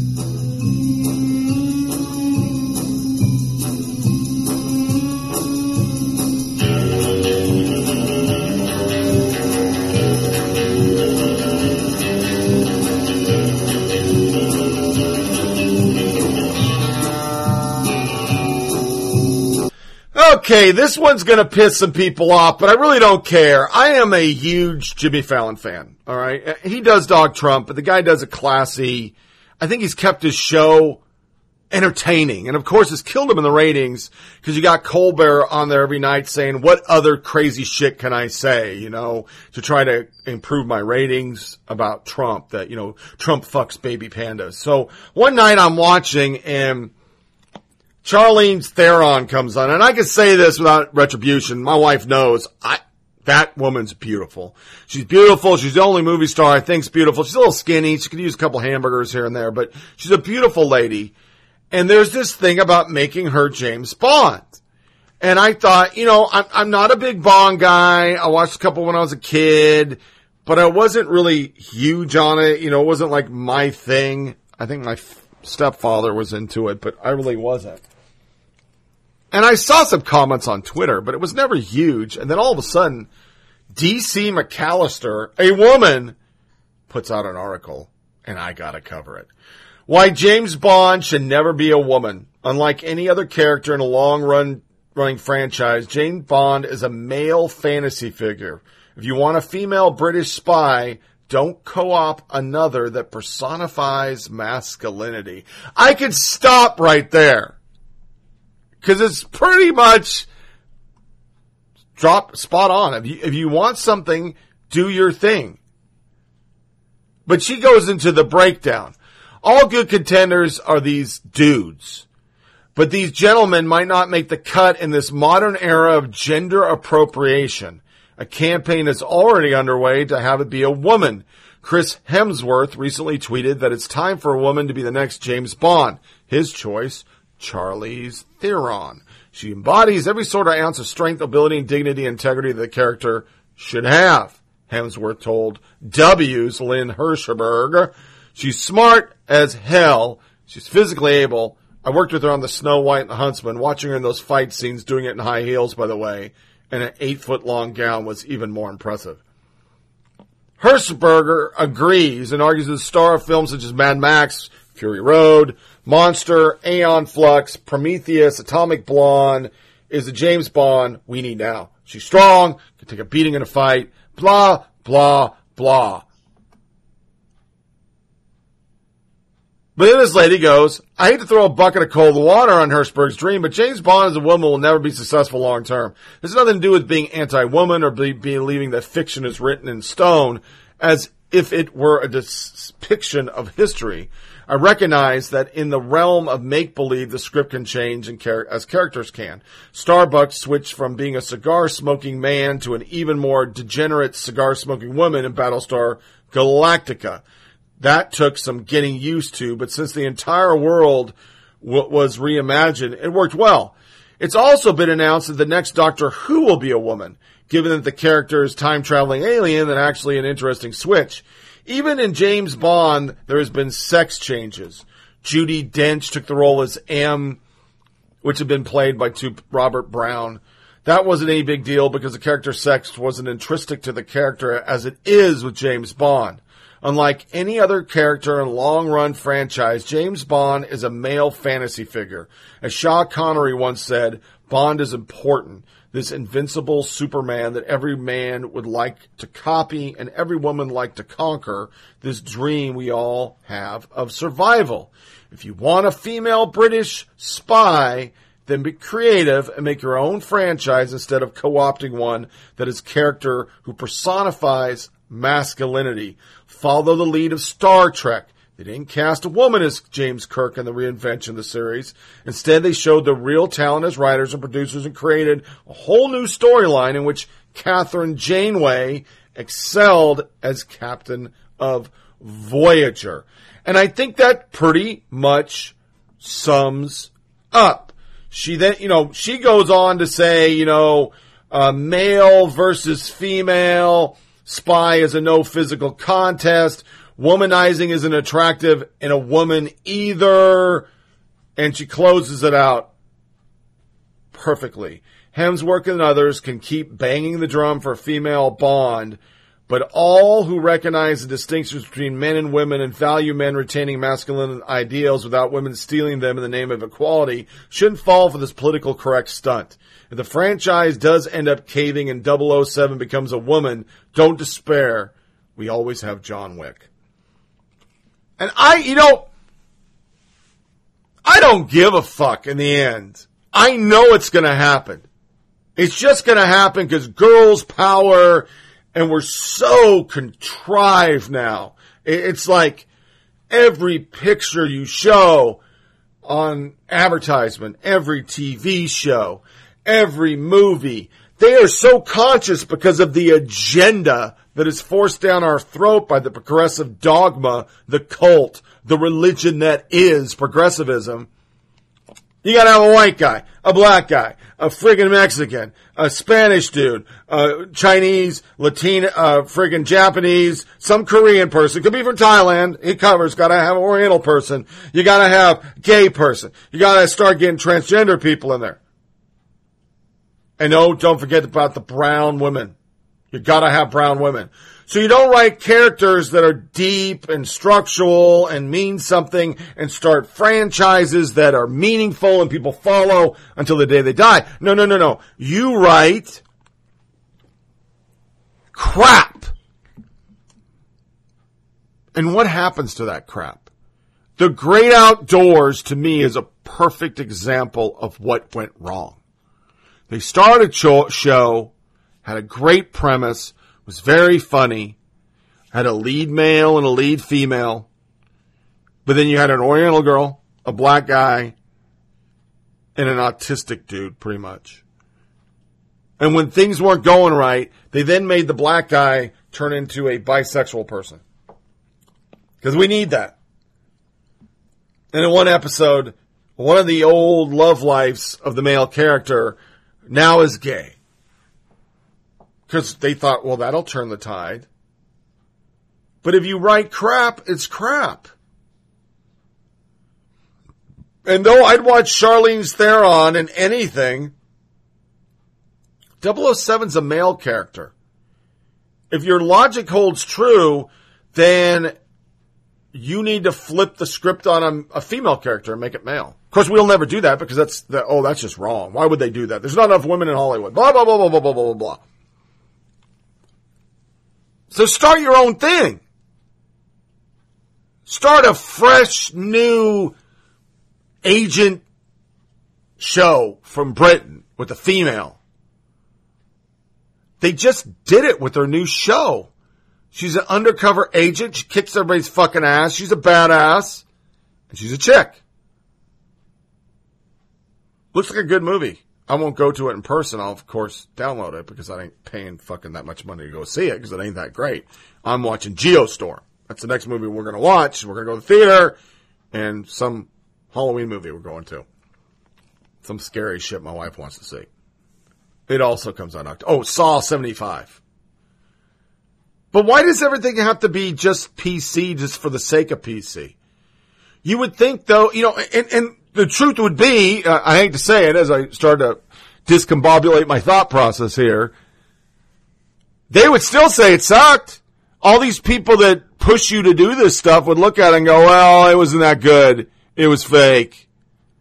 They were just doing it to do it. It would be just like right now with the freaking female press secretary. Don't even tell me we're breaking glass ceilings here. It doesn't count because it's not the person we wanted. Because then it won't be enough. Charlize Theron would have to be gay. She'd have to be a lesbian. She'd be conquering other females. And then it would be Charlize Theron is white. That doesn't work. It, why don't you have a person of color doing the role? We need more brown women in doggone movies. And then you would never stop. You give an inch, they want 95 fucking miles. And even if every show was an orgy of gay, transgender, black, Chinese, Spanish people, they would find fault in it. These same people would go, well, you know, I noticed there wasn't one white character. That is not diverse enough. Okay, check that. They probably wouldn't. Because these people are segment five. Donald Trump is not invited to the wedding. Joe and Mika and their star-crossed relationship with the president. This is an actual fucking article. And it goes on for 10 pages. It was Joe Scarborough's 53rd birthday, April 9, 2016, and his youngest child, an eight year old boy named Jack, was trying to tell him something. Dad, look at the birthday cake, he said. The cake was in the shape of a small mammal resting on a bed of artificial green coconut shavings, its body frosted vanilla white, and its floppy ears studded with Smarties. Fourteen candles stuck out of its back, with another stab in the center of its head like some kind of surgery, acu- sugary acupuncture experience. Scarborough's girlfriend, Mika Brzezinski, had baked it from a box Duncan Hines mix, and then being with the daughter of a sculptor, carved it up with a knife. The result was part Peter Cottontail, part Donnie Darko. At first glance, Scarborough didn't read much into it, but with growing frustration, Jack repeated himself, Dad, look at the birthday cake! Then it hit him. The cake was a clue about his present. Oh my God, he said. Mika did not get me a rabbit. She got me a rabbit. He sighed as he told me the story earlier this month, his tiny eyes rolling back in the back of his head in memory. So she got me a rabbit. At six foot three and eight foot, eight, eight foot nine, including the hair, Scarborough looks like Jimmy Neutron in his lizard, lizard phase or Tucker Carlson after someone put him through a taffy pulling machine. Shallow is the word that comes to mind. They go through their love affair. This goes on, like I said, for 10 hours about how awesome they are, how in love they are, how Donald Trump is horrible, it's disturbing, is said over and over, how he's not invited to their wedding. I am still clicking. I'm still clicking, still clicking, still clicking. I don't write love songs. I was inspired to finally. He wrote Brzezinski a song called Let's Fall in Love, which he sings of how she breaks my heart with the wave of her hand. I'm trying to push back nausea. I've done clicked through it. In my script, it covers 40 pages in Word doc reading view. These are the people who are pushing everybody to do stuff. And I just wonder when is the time that we say enough's enough? When is the time we put the pause button on and go, okay, I'd rather have a movie be something new, exciting, interesting, with depth, with characters that actually can act, with a storyline that says something at the end. Because when I'm watching the movie, I'm not looking to see is there a gay person, a Chinese person, a black person, a woman of color. I don't look at those things. The left would say, well, you're white. You don't give a fuck. You have white privilege. That is your white privilege. No, I'm watching a goddamn fairy tale. I just want to watch something to get me away from my life for a while. I'm not looking for it to push the envelope or make a political statement. But this dogma of the left, the cult of the left, the religion that is progressivism has pushed us all to believe everything all the time, 100% has to have political statements inlaid. The people that ruin every holiday with their politics and hand out books how to talk to your bigoted uncle have ruined everything. When New York Mag does 10 page spread on Mika Brzezinski and Joe Scarborough breaking HR rules and doing the fucky sucky on the clock. When the rest of us live in the don't dip your pen in the company ink world. My brain just goes, that makes total sense. Total sense. If the Tony Reed show had a female co-host and I left my wife and started banging her and I was important and popular, which will never happen. So it's a bad analogy. Do you think that'd be appropriate? Do you think New York Mag would do a big article about our love affair? That I left my wife of 20 some odd years? You think that'd be okie dokie? Actually, 30 years. No! That would be inappropriate, as it is. But no, because they go on TV every day and say Donald Trump's a piece of shit and push all the progressive cult religion dogma, they're good to go. They're icons. So you haven't caught the theme of the bulk of this show. We, the consumer, have to stop paying for crap. We should punish Hollywood, our TV shows, when they hand us crap that's politically correct. My family, we watched The Last Alaskans. Love that show. They shot a wolf. We never watched the shit again. And we do it on everything. If a TV show starts, it's a great show and it's got gay characters, we don't give a fuck. We're not homophobes. But if a show just inserts a gay character to try to be PC, we stop watching it instantly. That's what we do. It's not about the gay person. It's not that the gay character's there. It's that this show now went from being a show to being a PC platform to push a political statement. Because once again, in our house, we just want to be entertained. We want to get away from TV commercials that have a white dad, a Chinese mom, and a black kid that make no goddamn sense eating fucking Cheerios. just because they're afraid to put an ad out with a white mom and a white dad and a white kid. Or commercials that keep telling me that I need to trade in every goddamn car I've ever owned and drive a fucking Prius to save the planet that had snow for 270 days in California. That's like really a long time, folks. Long time. I, I just turned that shit off. And I think that's what we need to do. Start turning it off. To a music break, news, social, media, nuggets.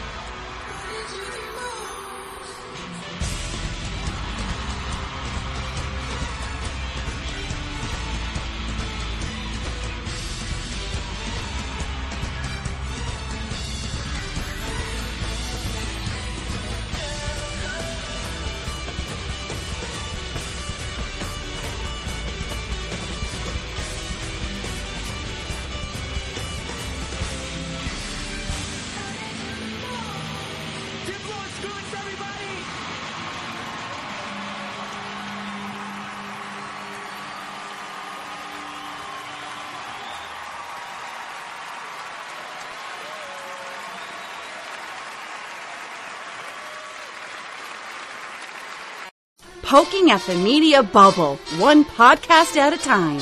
Here's Tony Reed. Come fly with me, let's fly, let's fly away.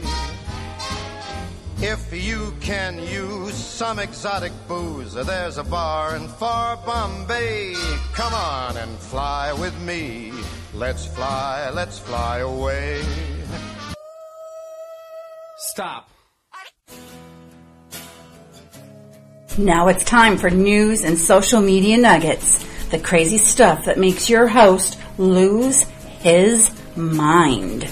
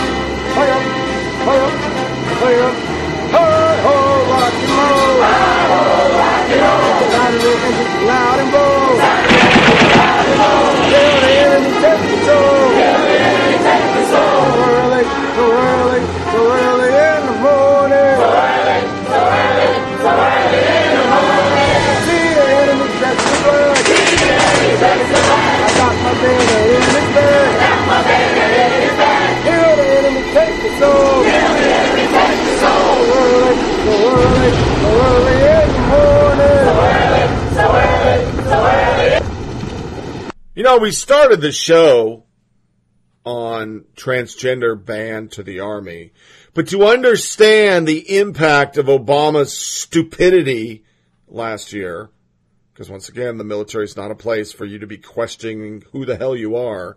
The Navy's newest, most sophisticated aircraft carrier doesn't have urinals. So we just designed our latest aircraft carrier with gender neutral. We went gender neutral when the Navy is comprised of 18% female. And we already said 0.001 was transgendered. So as people talk about, oh, it's not going to cost you that much money, we just designed, uh, what does it say, 12.9? In addition to problem with the launching and arresting system, the 12.9 billion warship, we spent the time to go gender fucking neutral. So yes, transgenderism in the army costs more than that $8 million quote you're getting from the media right now. And it did cost more than erectile dysfunction pills, you fucking morons. As the White House wages war on legal marijuana, veterans side with pot. American Legion did a huge survey and the majority of them said fuck it for vets. I'm one of those people who said fuck it. I want pot to be legal. It would take off the burden from our police force, take people out of prison for shit like that, other than the ones that would be trafficking it, you know, once it's legal, they'd still fucking go to jail. But the taxes, the taxes from weed alone. I mean, seriously, Colorado's got, they're falling over money. They don't even know what to do with it. The 10 worst military installations for heat related incidents. Fort Benning, Jeep, this is from 2002 to 2016. 1,451 incidents. That makes sense. It's a basic training unit. Fort Bragg, 1,409. That surprised me. That's like 82nd Airborne. Fort Jackson, a training base, 911. Marine Corps Camp Lejeune, 661. Fort Campbell, 579. Uh, Depot Beaufort Island and Parris Island, 498. Fort Polk, 468, but that's a training base once again. And people don't have water, so you understand when you go to Fort Polk, it's like you go to war. If your water and food gets blown the fuck up, it gets blown up. You don't get it. I went days without food down there. I had to do like, well, it used to be Fort Chaffee, but all in all, I did seven rotations there with a uh, regular unit. And yeah, there was plenty of times we didn't have water. Uh, Camp Pendleton, 393, Fort Hood, 308, and Naval Medical State Center, San Diego at 276. So, um, that's pretty interesting. I thought that was an interesting stack. That was from Task and Purpose. Also, Task and Purpose handed us that Mark Wahlberg and Marcus Luttrell are teaming up to do spots on the new veteran benefits for the exchange networks, and here it is. Hey, I'm Mark Wahlberg. And I'm Marcus Luttrell with a message for our nation's honorably discharged veterans.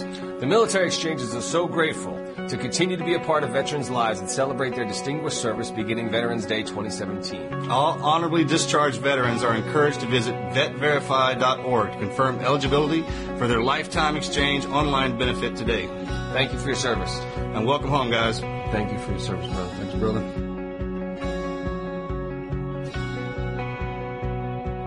That's pretty doggone cool. But the coolest one is veteran 92 attacked while protecting his flags. This guy um, is a badass. Age 92, World War II veteran Howard Banks is legally blind, but his memory is sharp. On July 11, the day before his birthday, the Marine heard someone outside pulling his American flag down, so he went outside to investigate. I walked out, hanging onto the railing and stepped down. That must have startled them. Banks said the first time this happened about a year ago, someone shredded his American flag and ripped his Marine flag. He was determined not to let this happen again. They could, they could see me. I couldn't see them. I turned and looked into the other direction and about then wham, one of them knocked me down. Whoever did, it took off. Neighbors rushed to help Banks up. His knee was left a little twisted and he said he suffered bruises and bumps. But he said that he can't stop him from life mission to honor veterans who sacrifice and serve. I think we all had that same feeling that the flag was our identity. We were Americans, he said. The fact that I'm getting older and the less I can do, at least I can still do that. Banks didn't hear who attacked him. Meanwhile, family, neighbors, and police are keeping an eye on him. And for that, dude, you are a badass. Good on you. To the crazy, government spends over three million to stop microaggressions and a lack of diversity. The National Science Foundation spent over three million to stop microaggressions, lack of diversity. One thousand hundred seventy-four thousand nine hundred thirty-two will be used to, to fund an implicit bias conference at Stanford. University of New Hampshire received one million to stop bias incident against minority in STEM, and an NSF with Texas A&M University needed two million to help enhance diversity because that is so important. Getting good grades, not important. Diversity, more important. But that's not it. That's just not the stop of it. Princeton's new men's engagement manager to combat aggressive masculinity on campus. Are you a young man at Princeton University, violent, aggressive, hypermasculine, stalker, or a rapist? You better not go to Princeton anymore. Sweet God. I'm not even reading it because it's not about rape. It's about masculinity. If they have their way, the progressive cult, dogma, religion, I gotta get a better catch line for it. Men will have to walk around in dresses. Uh, dresses and heels. Because we're just evil. We're evil people. You got a whole generation of feminists raising their kids that you're bad too, just because you have a penis. You're a bad person. You have a penis. But they don't understand that none of this really works. Because our next little tidbit, researchers say there are ways to reduce racial bias, but calling people racist isn't one of them. A whole research on this. Whole research. It, it, the way this article starts is perfect. In 2016, researchers stumbled on a radical tactic for reducing another person's bigot, bigotry. A fa- frank conversation. But calling them racist did absolutely nothing to change anything. Because as Tony Reed has said a million times on the goddamn show, racist means nothing. Within this article is bigoted Southerners. Over and over and over. It's all about the South. They say the South's got a problem. But, you know, Crystal Johnson tweets Patricia Williams and her two daughters own McDonald's franchise in LA that employ more than 700 people and make almost $50 annually. All women of color. Here's the left. Greedy capitalism and bad bosses come in all shades. Are they paying higher wages than other franchise? Do they give workers better schedules? Benefits? No. Then who gives a fuck? Great. Do they pay a living wage? If not, fuck them. I mean, bravo for being successful businesswomen, but McDonald's is still poison. So, and it goes on and on. On and on and on. Because goddamn, it's never enough. Daily Beast GQ magazine culture writer Ira Madison. This is her tweet. Butch Queen first time in drags at the ball. He tweeted alongside a picture of Huckabee Sanders. Yeah. I was going to cover that in our closing loop, but I just thought, what the fuck? I, I, I just, what the fuck? What the fuck, man? What the fuck, fuck? In the sad crazy, I fucking killed my sister. Teen live streams fatal car crash. I'm not playing it. Her last statement was, I fucking killed my sister. Okay. I know I'm going to jail for life. I understand that. I don't fucking care though. I'm sorry, baby. I'm gonna hold it down. Her sister was ejected from the car because she was streaming driving.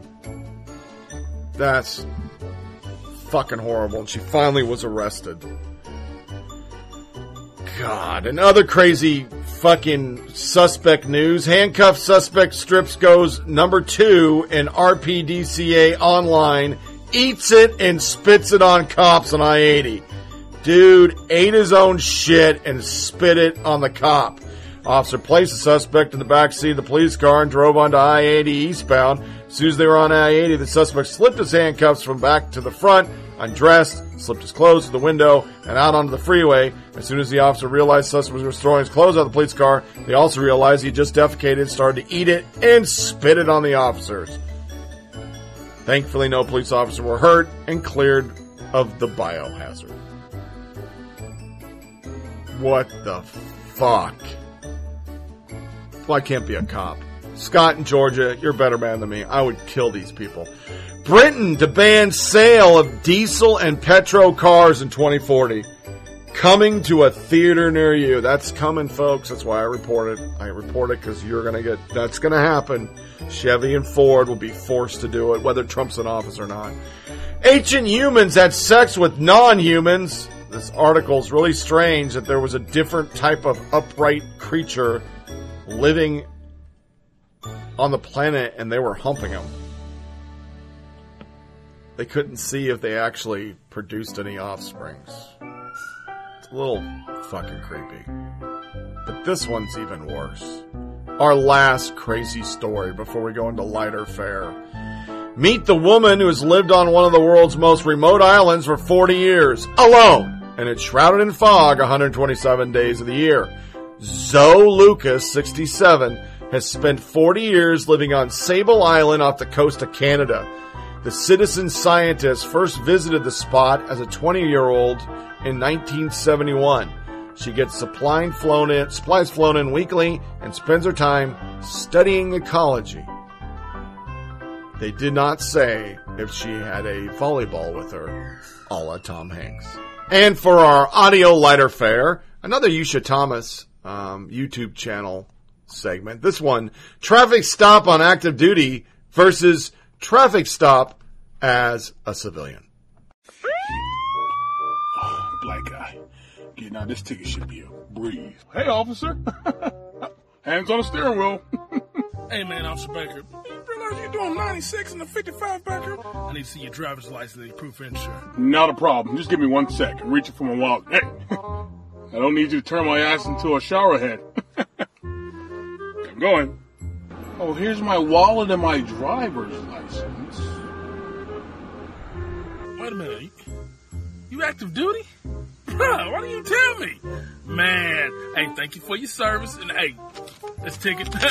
Thanks, Troop. Well, well, thank you. Have a blessed day. Many months later. Officer, how's it going? Hey, I stopped because you ran the red light back there. I just need to see your driver's license and proof of insurance. Not a problem. Reaching from a wallet right now. What? I gotta ask, what, is that a dependent card? A dependent card? Well, I was active duty and I got out, but my wife is still Your wife is still active duty? Man, you a punk. Let me, let me guess. Your wife fixes the plumbing when it's broke too, right? But I just- And, oh, and your wife carries your balls in her pocket too, don't she, when she's But, work? I bet your wife gives you prostate exam on Friday nights too. What's up? hey, your wife, your wife mows the yard too, don't?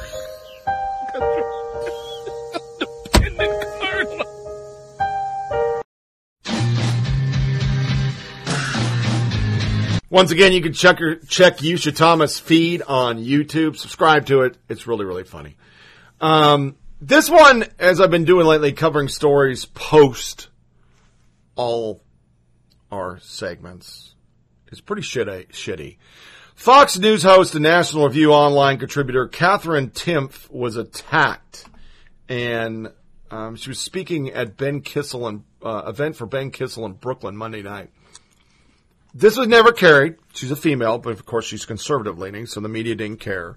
There's only one person that actually said something horrible, and it was Jake Tapper, which kind of surprised me. Uh, the rest of the people that are chiming in, and I only got like Katie Pavlich, um, were conservative reporters. Very few of them out there. But I wanted to read this because this is normal for females who are conservative. We've shown it on the show a million times. Conservative women are treated like shit. All this special PC, you know, protection emulants are not used for them. So I think it needs to be heard. I'm at Union Pool in BK about to speak at my friend Ben Kissel's campaign event. A guy walks in, dumps an entire bottle of water on me. It looks as if the attack was premeditated with Timpf clearly the target. Walks in, clearly here because he knows I'm here, dumps an entire 1.5 liter bottle of water on me, first on my head, and then I turn. Holy crap, I'm so sorry this happened to you. What a punk, Katie Pavlich says. Dude, that blindsided Kat Timpf is a piece of shit. Want to meet him someday. Geraldo Rivera. Jake Tapper. That is unacceptable and disgusting. I'm sorry you went through that. He was a coward and a loser. Stay strong. Joe Pavlisky. Angry and appalled. This happened to my friend. Read the whole thread. It's a well articulated wake up call. Needless to say, Timpf was quite shaken up by the incident. She gave, her thoughts on political climate today in this series of tweets. To look in and he splashes it directly on my face and runs out. I'm shocked. I'm stunned. I'm obviously upset. I end up not being able to speak because of it.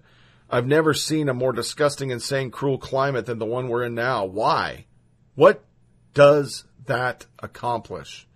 I guess it wasn't able to speak, so that's great, and I guess he wins, but we're just randomly assaulting people in public now?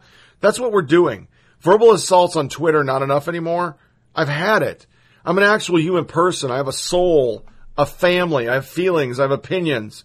Some of which some people may disagree with, but I'm a human being. I'm capable of recognizing the people with whom I disagree have souls and families and are humans. Why are there so many people who seem incapable of viewing the world that way? Seriously.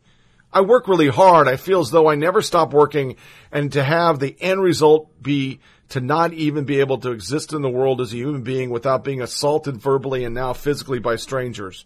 Complete strangers. And of course, I still don't know exactly what this lunatic's issue with me was. He was trying to change my mind about something by dumping his water on my head, the very least it could have done was express that it was specifically that he had an issue with me either before or after assaulting me. I'm, I'm getting hate from people on all sides of the aisle because I have views that don't fit with any particular party. So I have no way of knowing who or what the hell this guy aligned with. And then I realize it's likely not even about that. It's not about specific issues anymore. It's about either blindly supporting or blindly hating particular people. And for whatever reason, this guy has decided that I am someone who he hates. Not for views, but as a human or not a human because clearly he doesn't see me as one, but as some sort of abstract entity that stands for something he hates. It's disgusting. I'm disgusted. And everyone needs to do better than this infantile bullshit because I, for one, have had it with senseless hostility. It's not activism. It's not in support of anything. It's nothing but sickness and cruelty. I've had it with people behaving like animals. Get it together and grow up. There's surveillance video from inside the venue and police are investigating. Not allegedly it happened. I have a photo on my phone from security cam footage of the incident, debating what to do with it. Not sure he deserves recognition. Police have also seen the videos of I've filed a report. Did anyone cover this in the media? Did you hear a reporter have this happen? The same time I found this, I found this from NBC News. And so, my friends, it is with humility, determination, and boundless confidence in America's promise that I accept your nomination for President of the United States.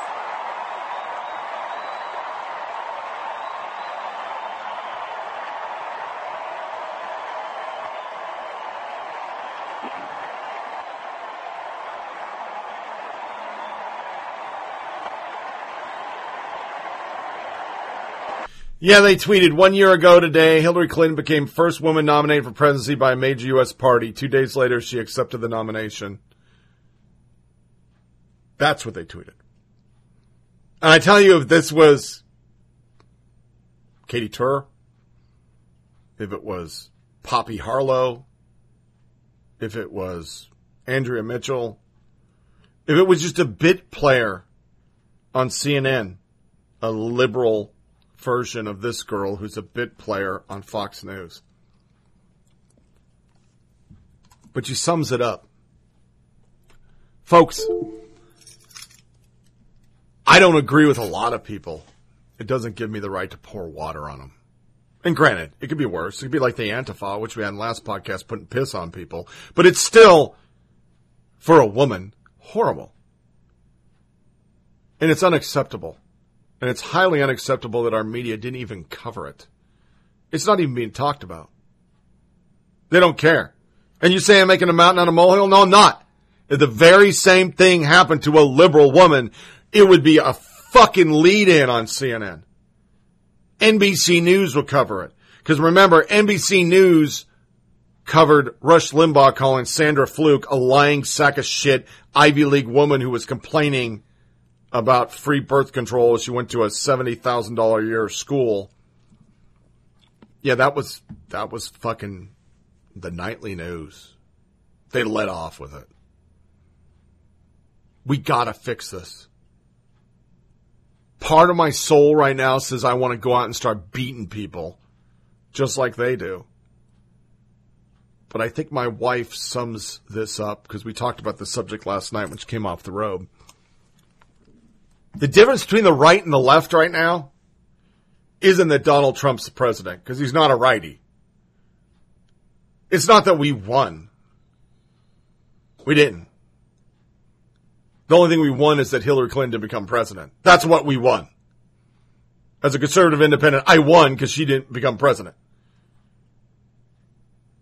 We're adults. We go out in public and have demeanor that is of an adult. You might occasionally flip somebody off in traffic, but you're not verbally assaulting people. You're not pouring water on them. You're not throwing piss in their face. You're not beating buildings down. And in 2020, when a Democrat becomes president, or in 2018, when the House and Senate flip, Senate won't happen, but the House could. They're saying, I don't know how, but all of a sudden the gerrymandered districts are gerrymandered the other way, which is the most bizarre thing I've ever heard in my life. We're not going to go burn shit down.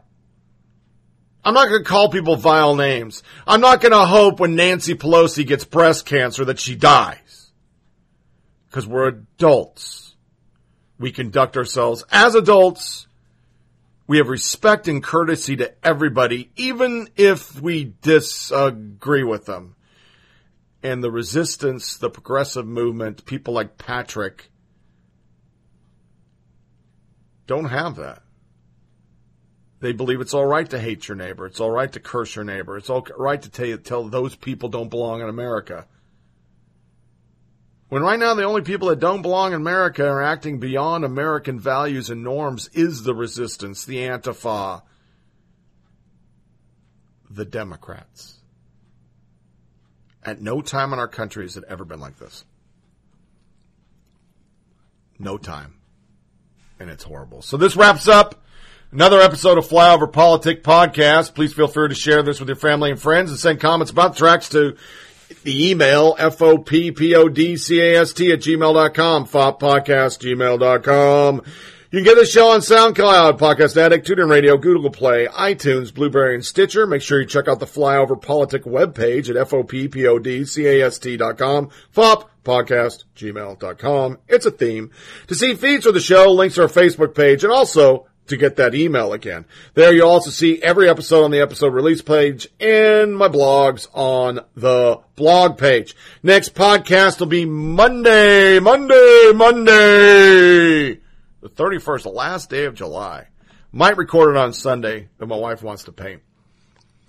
Please enjoy the rest of your week. As I always say in this part of the show, hit pause, enjoy your family and friends, go out and do something that isn't connected to a tablet, a phone, the internet, your TV set.